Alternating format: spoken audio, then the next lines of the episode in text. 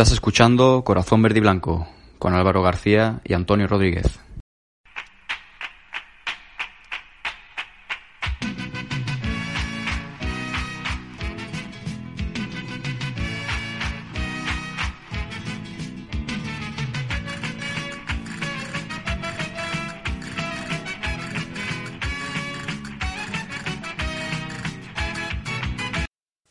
Sean bienvenidos al podcast más bético, bienvenidos al podcast más cercano, bienvenidos a Corazón Verde y Blanco. Mi nombre es Álvaro García y junto a mí una semana más Antonio Rodríguez. Muy buenas, Antonio. Muy buenas, Álvaro.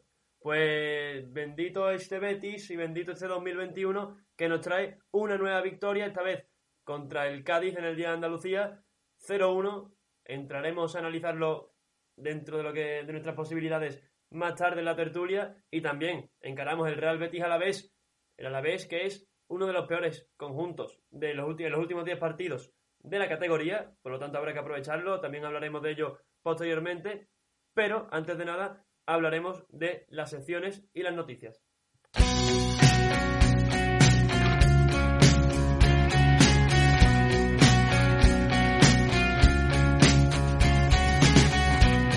Eh, vamos ya, Álvaro, con las secciones del Real Betis Balompié y como siempre hacemos, lo hacemos con el Betis Deportivo.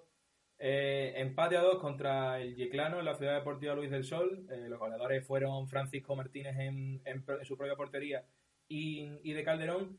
Y ahora mismo el Betis, la clasificación es quinto con veintitrés puntos y el próximo partido será el, el derbi de filiales ante el Sevilla Atlético en la Ciudad Deportiva Jesús Navas el domingo a las once y media.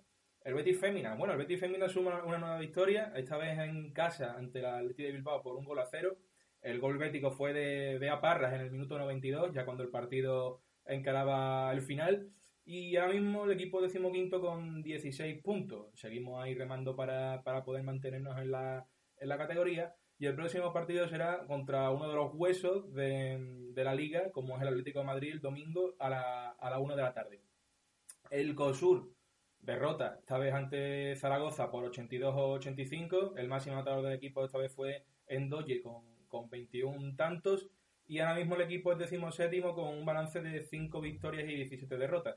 El próximo partido va a ser contra justo el equipo que va eh, por debajo nuestra, que es Bilbao Basket, el domingo a las doce y media en el Bilbao Arena. Y por último el Betis Futsal, que consiguió empatar a dos contra Osasuna Magna.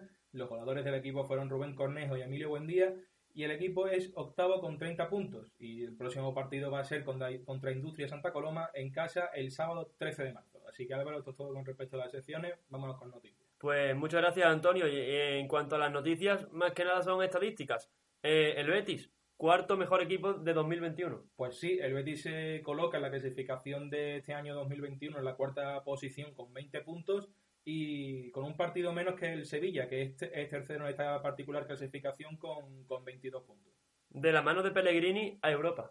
Pues sí, tras la derrota del Villarreal ayer en casa ante el Atlético de Madrid, el equipo se sienta en la, en la sexta posición y amenazando también al quinto clasificado, que es la Real Sociedad, y tiene que jugar todavía contra el Real Madrid. Y en último lugar, creciendo desde la defensa. Pues sí, achacábamos los problemas del Betis a principio de temporada, la cantidad de goles que recibían.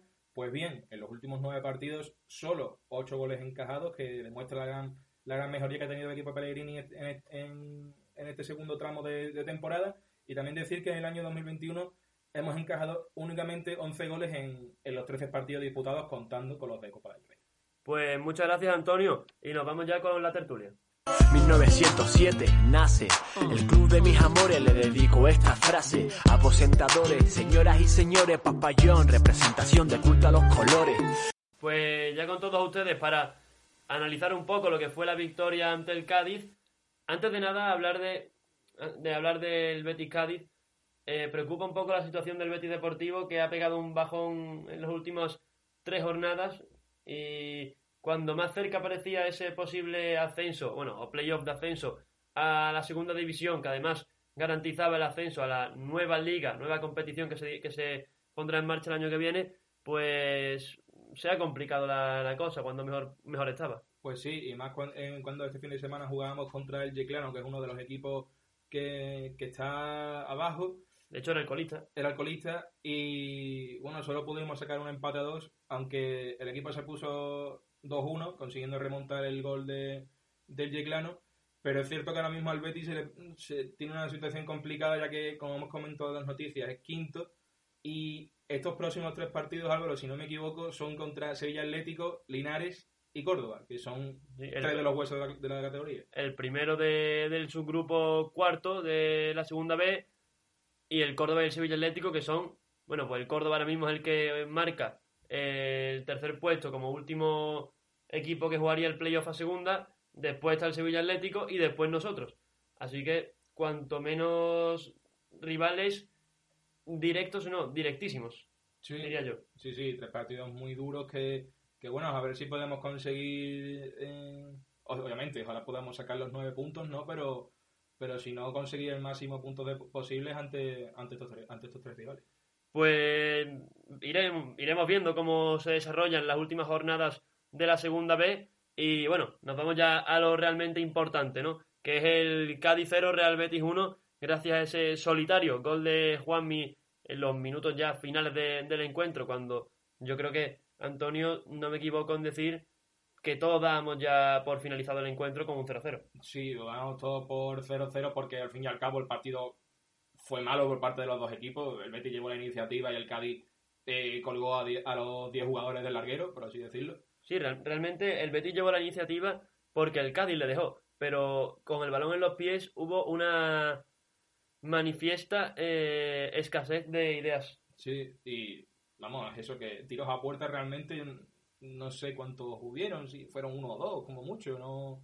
Uno de Víctor Ruiz en la primera parte. Sí, y el gol, pero ya está. Y el gol, a mí no me se vino. No. Bueno, uno de Guardado creo que también. Uno de Guardado, cierto. Sí. Pero es eso, un partido con muy pocas ocasiones que todos lo veíamos, ¿no? Que o era cero cero o el que marcaba primero era el que sí llevaba el partido.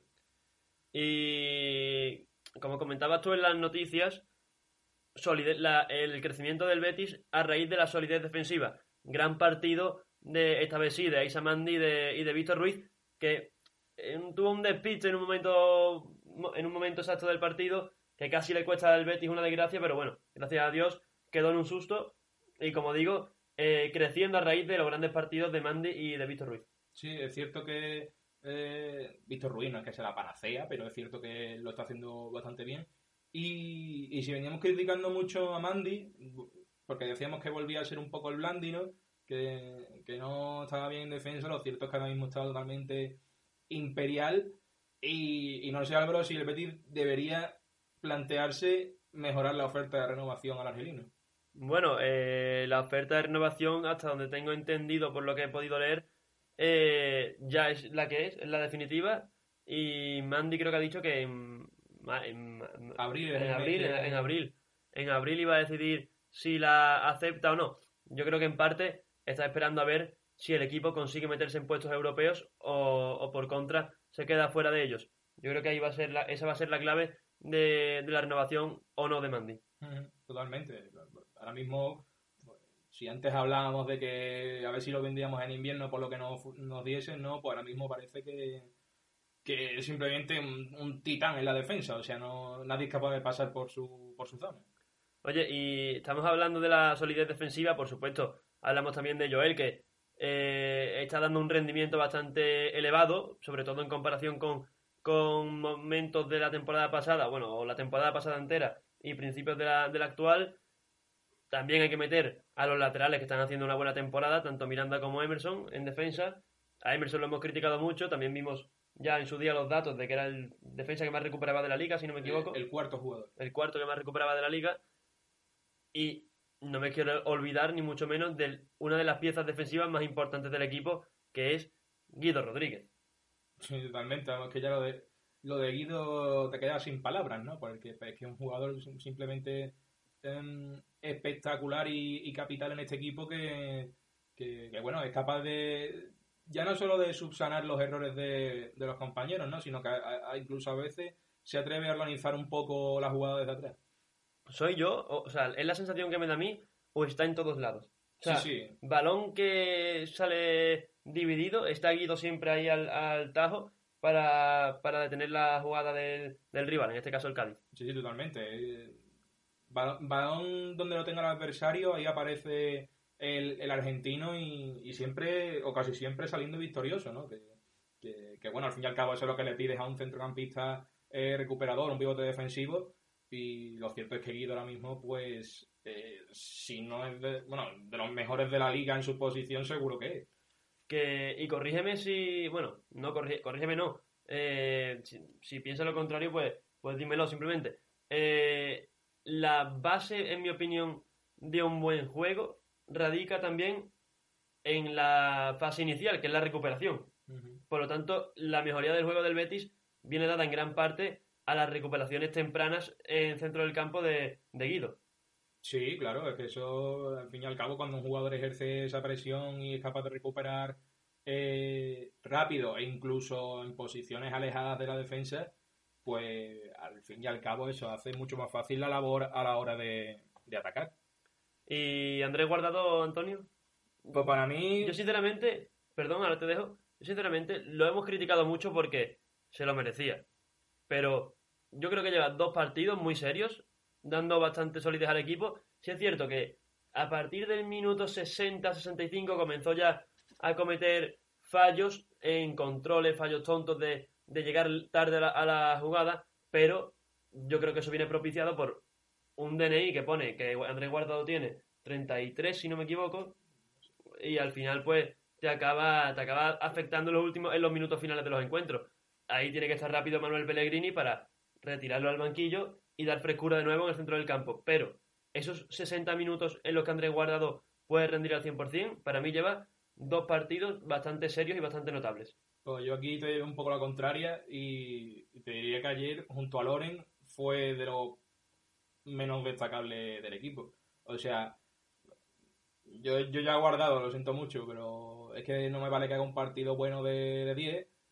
Y, y no sé, es que yo, yo, yo hubiera apostado por un centro del campo, eh, creo que lo dije en, en el podcast, ¿no? Con el anterior, con, con Paul y Guido en el, en el doble pivote, pero es que ayer Guardado a mí me pareció que no supo eh, encontrarle el ritmo al partido, es decir, no supo mm, darle velocidad a la pelota, ¿no? Que al fin y al cabo es lo que, es lo que se le pide a Guardado realmente. Bueno, yo ya he dado mi opinión, estoy... Estamos en polos opuestos en este sentido. Sí, totalmente. Vamos. Este, por su- este tema... Y por supuesto, eh, ustedes pueden también comentarnos en los comentarios de iVoox, por ejemplo, qué les parece el rendimiento de Andrés Guardado en las últimas jornadas. Bien, mal, eh, banquillo, está para ser titular. Recordemos que ahora en breve viene también un derbi donde tienen que jugar los mejores y los que más en forma estén. Oye, déjennos los com- en los comentarios y los leeremos como haremos Eh, posteriormente con los del último podcast. Eh, siguiendo un poco con el Cádiz Betis, mmm, me dio la sensación de un Canales solitario, un Canales que echó en falta a Fekir, eh, sobre todo porque hubo dos o tres jugadas que fueron eh, carreras de Canales de treinta metros con el balón pegado al pie, y cuando levantaba la cabeza no encontró a ese Nabil Fekir que suele estar por posiciones de tres cuartos, ¿no? Eh, dando, ofreciéndole apoyo al cántabro, y creo que sí he hecho en falta Canales a Fekir y, como digo, eh, se mostró un Canales solitario. Claro, porque es que además eh, el tema de Canales Fekir es que yo creo que eh, bueno, creo no, obviamente atraen mucho a la, a, la atención de los, de los jugadores contrarios, y al fin y al cabo cuando falta uno, al final todas las, todas las miradas se van a centrar en, en, en el otro, ¿no? Pero estando los dos, son dos amenazas claras. A lo mejor uno se queda un poco más liberado que el otro y, y, y obviamente lo echan falta. También es verdad que Canales, ya lo comentamos el, también en el podcast anterior, que no está al nivel del mes de enero, obviamente. Es normal que no pueda mantener ese ritmo, pero sí, sí es cierto que eso el Betis lo está, lo está notando un poco. Está notando un poco la... No sé si la falta de frescura de, de Canales en, la, en los últimos Sí, años. Yo creo que a Canales está, le está pesando... Eh, ese mes de enero que llegó muy, muy forzado después de la lesión, recordemos todos, y, y lo jugó todo, es que lo jugó sí. todo. De hecho, la eliminación ante el Bilbao yo creo que viene propiciada por un error de Canales de no tirarse al suelo, mm. pero porque físicamente ya no, ya no, no, puedo, no, no le daba. Entonces, cuando viene, llega tan forzado, se mete el tute de partidos que se pegó Sergio Canales en enero e incluso principios de febrero, pues claro, ahora, quiera que no, el jugador lo, lo está acusando. Mm-hmm. Pero bueno, yo creo que al fin y al cabo, Canales es un jugador buenísimo, de una calidad tremenda y... Sí, por supuesto. Y eso... Yo creo que será un pequeño bache. fin y al cabo todos los jugadores lo tienen, y esperamos volver a ver la mejor versión de, del cántabro. Oye, y el balón parado yo creo que es el, el punto débil de este equipo todavía, ya no solo en defensa, sino en ataque, que no crea peligro, salvo el, el gol de Juanmi, que llegó en una jugada a balón parado, pero en líneas generales muy mal sacados los córneres, muy mal sacadas las faltas laterales. Creo que es una uno de los de las notas que tiene que tener en su agenda Manuel Pellegrini para entrenar durante la semana. Sí, y además es, es muy sintomático el hecho de que Joaquín, que es un jugador que tiene muy, muy buen golpe de pie, todo, to, todos los centros, todos los, los córneres que intentó, siempre que se quedaban cortos o a media altura o, o no pasaba nada, ¿no? Pero bueno, sí es cierto que ayer Emerson pone un balón espectacular. Digamos, yo, yo creo que pocos mejores centros se pueden poner. Y un gran remate de Juanmi también, es cierto, que se anticipa el defensa del Cádiz. Exactamente, un gran remate de Juanmi que, que recordemos mete su primer gol en Liga. Eh, sacabas tú a la palestra el nombre de Joaquín y por ahí te quería preguntar yo. Eh, partido muy malo de Joaquín, incluso habiendo salido en el minuto setenta, que, se, que en teoría siempre hemos comentado que es un futbolista que por la edad, como revulsivo, sí tiene cosas que aportar. Pero visto lo visto ayer, me deja una sensación bastante... Bastante mala, la del partido del portuense. Sí, ahora mismo no, no está dando el nivel. Y mira que ayer comentábamos que el que quizá el partido era propicio para él, ¿no? Porque con un Cádiz encerrado, eh, como, como he dicho, Joaquín, que tiene un, un gran golpeo de, de balón, incluso aunque ya la edad no le dé para tanto, tiene muy buen regate todavía. Pero es cierto que ayer Joaquín fue una máquina de perder balones desde que entró. Eh, sí, yo... Es que tam- también yo creo que a raíz de, de su suplencia y de no tener regularidad, ya llega una edad que en ese, en ese... Cuando no juegas todos los domingos al menos treinta cuarenta minutos, pierdes mucho. No es lo, mismo, no, no, no, no es lo mismo que un chaval de veintidós años esté sin jugar dos partidos porque sabes que al tercero lo sacas un ratillo y está fresco, y está ágil, y, está, y se mete en el partido rápido, que es un futbolista de la edad de Joaquín, que, que habrá jugado en los últimos dos meses ciento cincuenta minutos, muy poco, como mucho, muy poco. Pues al final yo creo que eso se le lo, lo, lo nota en sus piernas, Joaquín. Claro, claro, esos jugadores ya con la edad tan avanzada que tiene Joaquín, pues al final la musculatura la nota, ¿no? No, como tú decías, no es lo mismo estar jugando regularmente a, a salir cada X tiempo, cada X partido, ¿sabes? Entonces... A ver, al fin y al cabo Joaquín siempre va a ser un, un gran revulsivo desde el banquillo, pero sí que es cierto que, eh, por ejemplo, en el partido de ayer eh, restó más que sumó. Y por último, el último aspecto que quiero comentar yo, ahora te dejaré a ti si quieres comentar algo más, es el, el partido de Loren. Porque tú también lo, lo has mencionado antes negativamente, uh-huh. Y estoy disconforme con, con esa opinión. ¿Por qué? Porque al final Loren se encontró él solo, batiéndose con veinticinco centrales que tenía allí el Cádiz puesto en defensa. Era imposible encontrarle un hueco y al final el delantero es el más perjudicado en ese tipo de partidos. No pudo aportar mucho en ataque y sin embargo, a la hora de defender, era el primero. Un gran esfuerzo defensivo y compromiso el de Loren con el equipo. De hecho, hubo una jugada que me sorprendió, que fue el primero en llegar en el repliegue a la defensa junto a Mandi, creo que fue. O sea... También tenemos que mirar ese, esos, esos tipos de... Esas, esas, esas jugadas, ¿no? Esos aspectos del fútbol. Y por eso no creo que el partido de Loren fuese malo. Fue bueno dentro de lo que le permitió a la situación del encuentro hacer en cada momento. Pues a mí eso no me vale, sinceramente. Es decir, vale, está muy bien que tu delantero sea el primero a la hora de defender y tal. Pero es que los de Loren creando... Pel... Bueno... peligro. Es que, es que directamente no crea peligro y, y eso ya se está volviendo recurrente en cada partido que, que juega. Ayer tiene un, un tiro, yo creo que ya frustrado totalmente de que tira desde... Pero frustrado ¿por qué? Porque no le llegaban balones, no tenía ocasión de, de, de crear peligro desde dentro del área, que es donde el delantero realmente es peligroso. Sí, pero Loren al fin y al cabo es un jugador también que sabe que sabe combinarse y, y es que ayer es que tampoco le, le ves nada de eso. Es decir, o sea, me parece, como te vuelvo a decir, me parece muy bien el compromiso, el trabajo que hace y tal, Pero estamos otra vez, que a un delantero lo que hay que pedirle es que cree peligro y que, que marque goles, o, o, o si no marca goles, que al menos re, remate lo que tenga, por, por media ocasión que sea, ¿sabes? O sea, lo vuelvo a decir, muy bien el compromiso y tal, pero a un delantero lo que hay que pedirle es goles. Se ve que hoy estamos peleados, Antonio y yo, porque... Sí, sí, no, eh, hoy no coincidimos nada, ¿eh? No coincidimos, no coincidimos. Que... ¿Quieres comentar, resaltar algo tú del partido? De lo que no hayamos tocado. No, nada más. Yo creo que estaba todo bastante completito, ¿eh? Sí, bueno, pues vamos a hablar ahora de los comentarios vuestros del último podcast eh, en iVoox.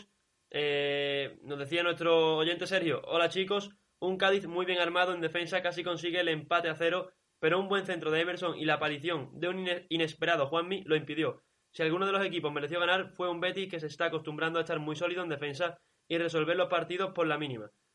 Por la mínima en los últimos minutos, como ya pasó por ejemplo entre Osasuna o Getafe. Una victoria muy sufrida que nos permite seguir peleando por Europa, pero no considero que tengamos que obsesionarnos con eso. Ahora mismo el objetivo debe ser ganar al Alavés.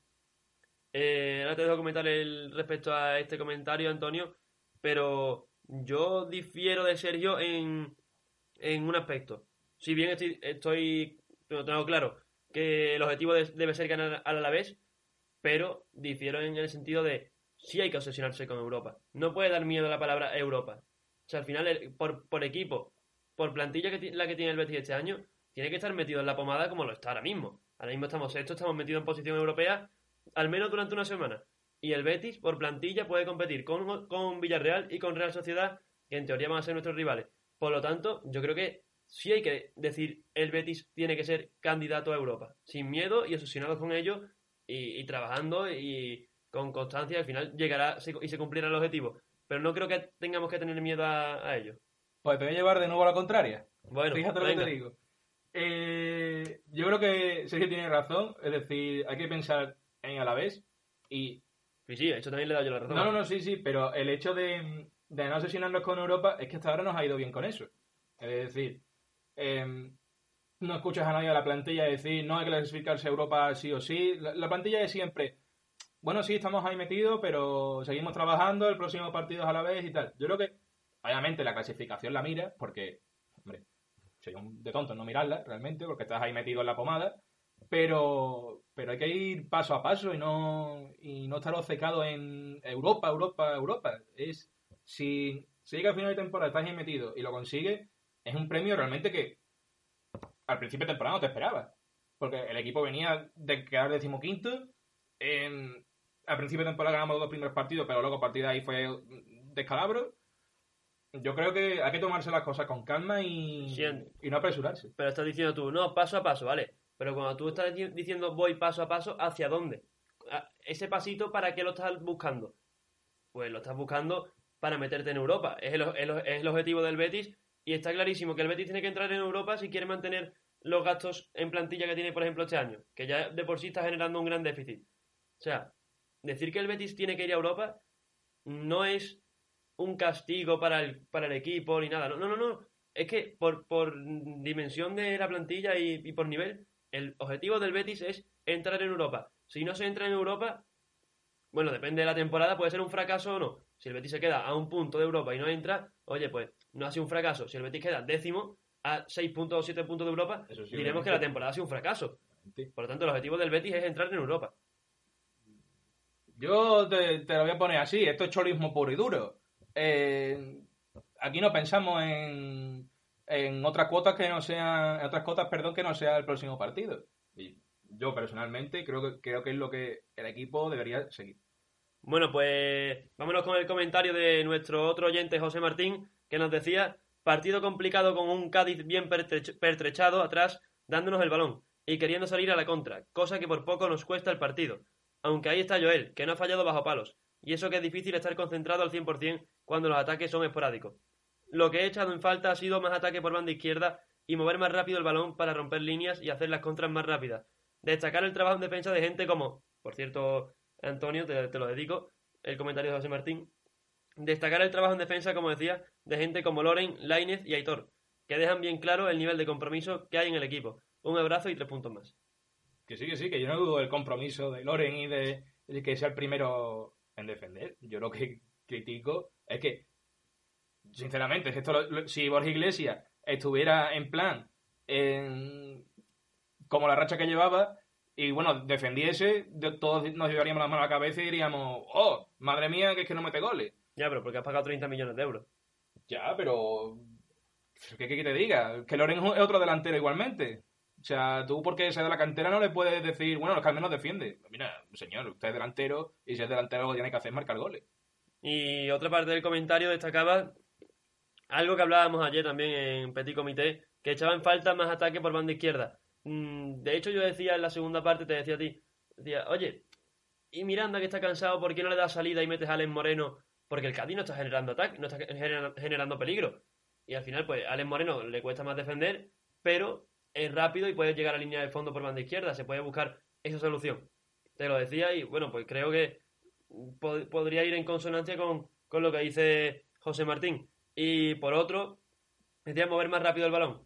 Ahí entramos en el debate que hemos hablado, que hemos dicho antes de Guardado sí y Guardado no. Uh-huh. Yo creo que Guardado es el que le da esa pausa al equipo, que por, hay, hay algunos, como José Martín y tú, Antonio, que preferís pues más, ver, más verticalidad y, y a mí que me pareció que que fue buen buen partido el de Andrés Guardado. Bueno, de, para gusto los colores, ¿no? Fíjate que yo creo que ayer, eh, a pesar de que está un poco crucificado ya, no, no hubiese sido un partido malo para William Carvalho, ¿no? Pero, eh, bueno, me da lo mismo. Se ganó cero uno, moviéndose el balón lento, rápido, como al ritmo que, que quiera la gente, pero cero uno y tres puntitos más. Pues entramos ya de lleno en los últimos minutos para hablar del Real Betis Alavés. Próximo lunes a las nueve, si no me equivoco. Eh, y nos enfrentamos, como decía al principio, a uno de los peores equipos de la categoría. Eso eh, está claro. Mm. Por, por resultados y, y porque tú al final miras la plantilla del Alavés y, y, y oye, no, no te llama la atención nada. A lo mejor quizás Fernando Pacheco, el portero, y está en una temporada penosa.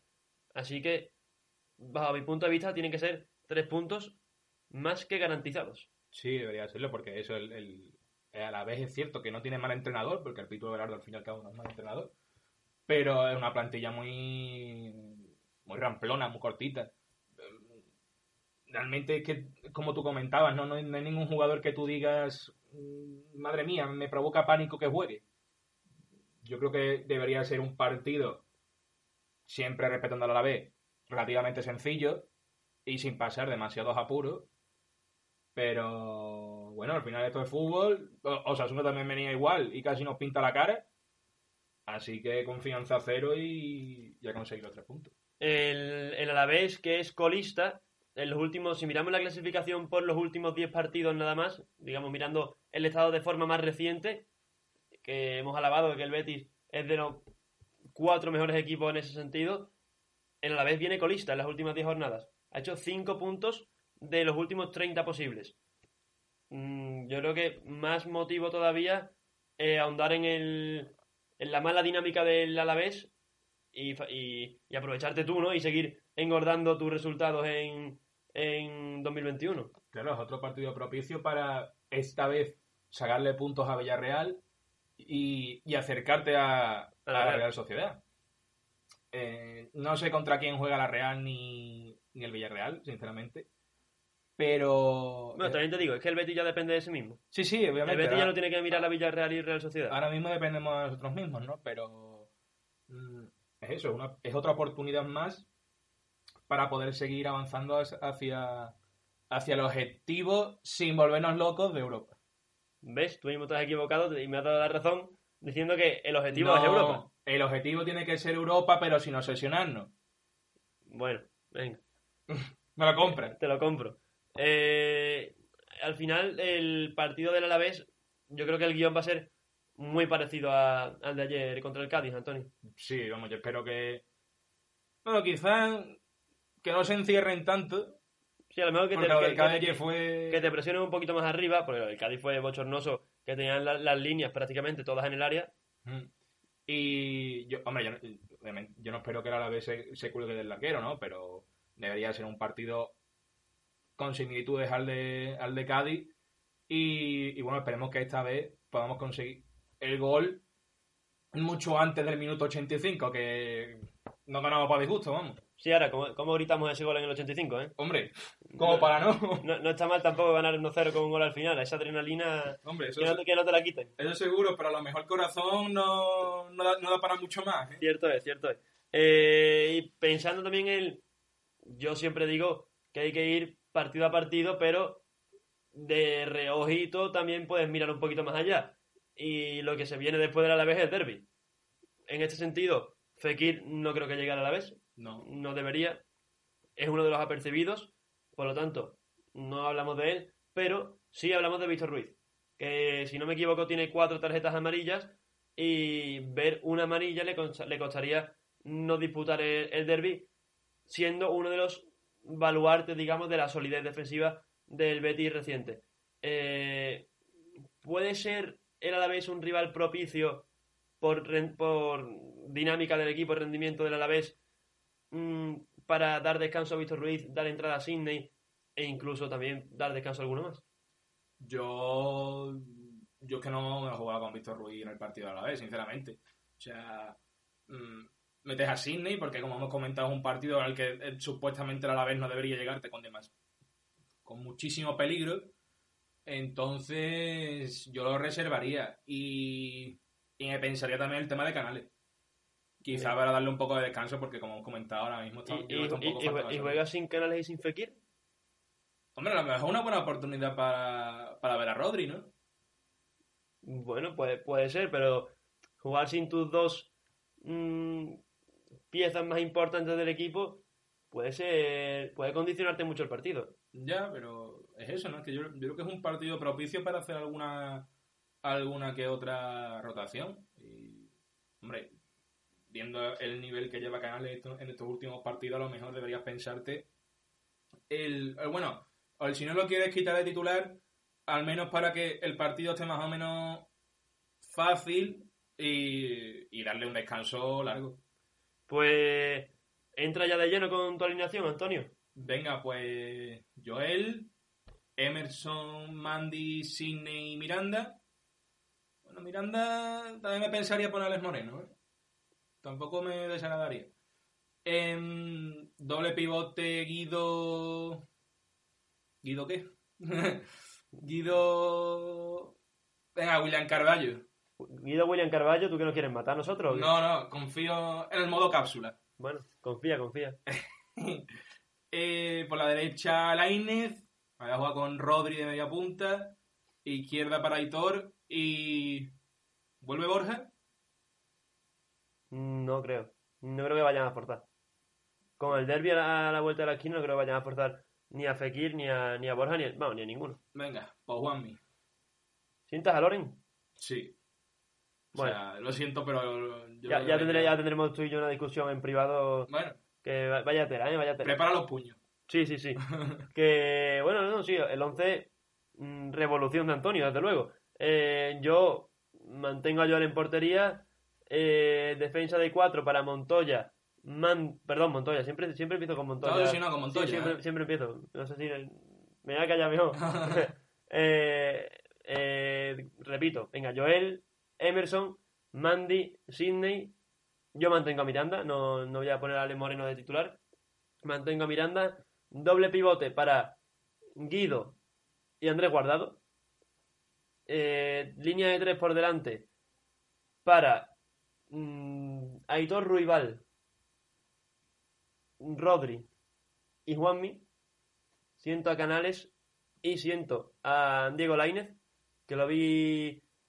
Ya, yo lo decía a Pellegrini, que después de lo del COVID no estaba demasiado... Le falta todavía un poquito. Por eso. Eh, creo que va a jugar... Le va a dar eh, minutos a Juanmi, a Aitor y enganche Rodri. Y arriba, Loren Morón. Ah, sí. Tú sigue con tu Loren. A ver cómo, cómo te va la cosa. Bueno, ya, ya verás. Ya. Do, do, dobleta entre Alavés. Hablando de dobleta entre Alavés, eh, la porra, Antonio. La porra. Venga, dos cero. dos cero para el Betis. Me animo yo con un tres cero. tres cero para el Real Betis.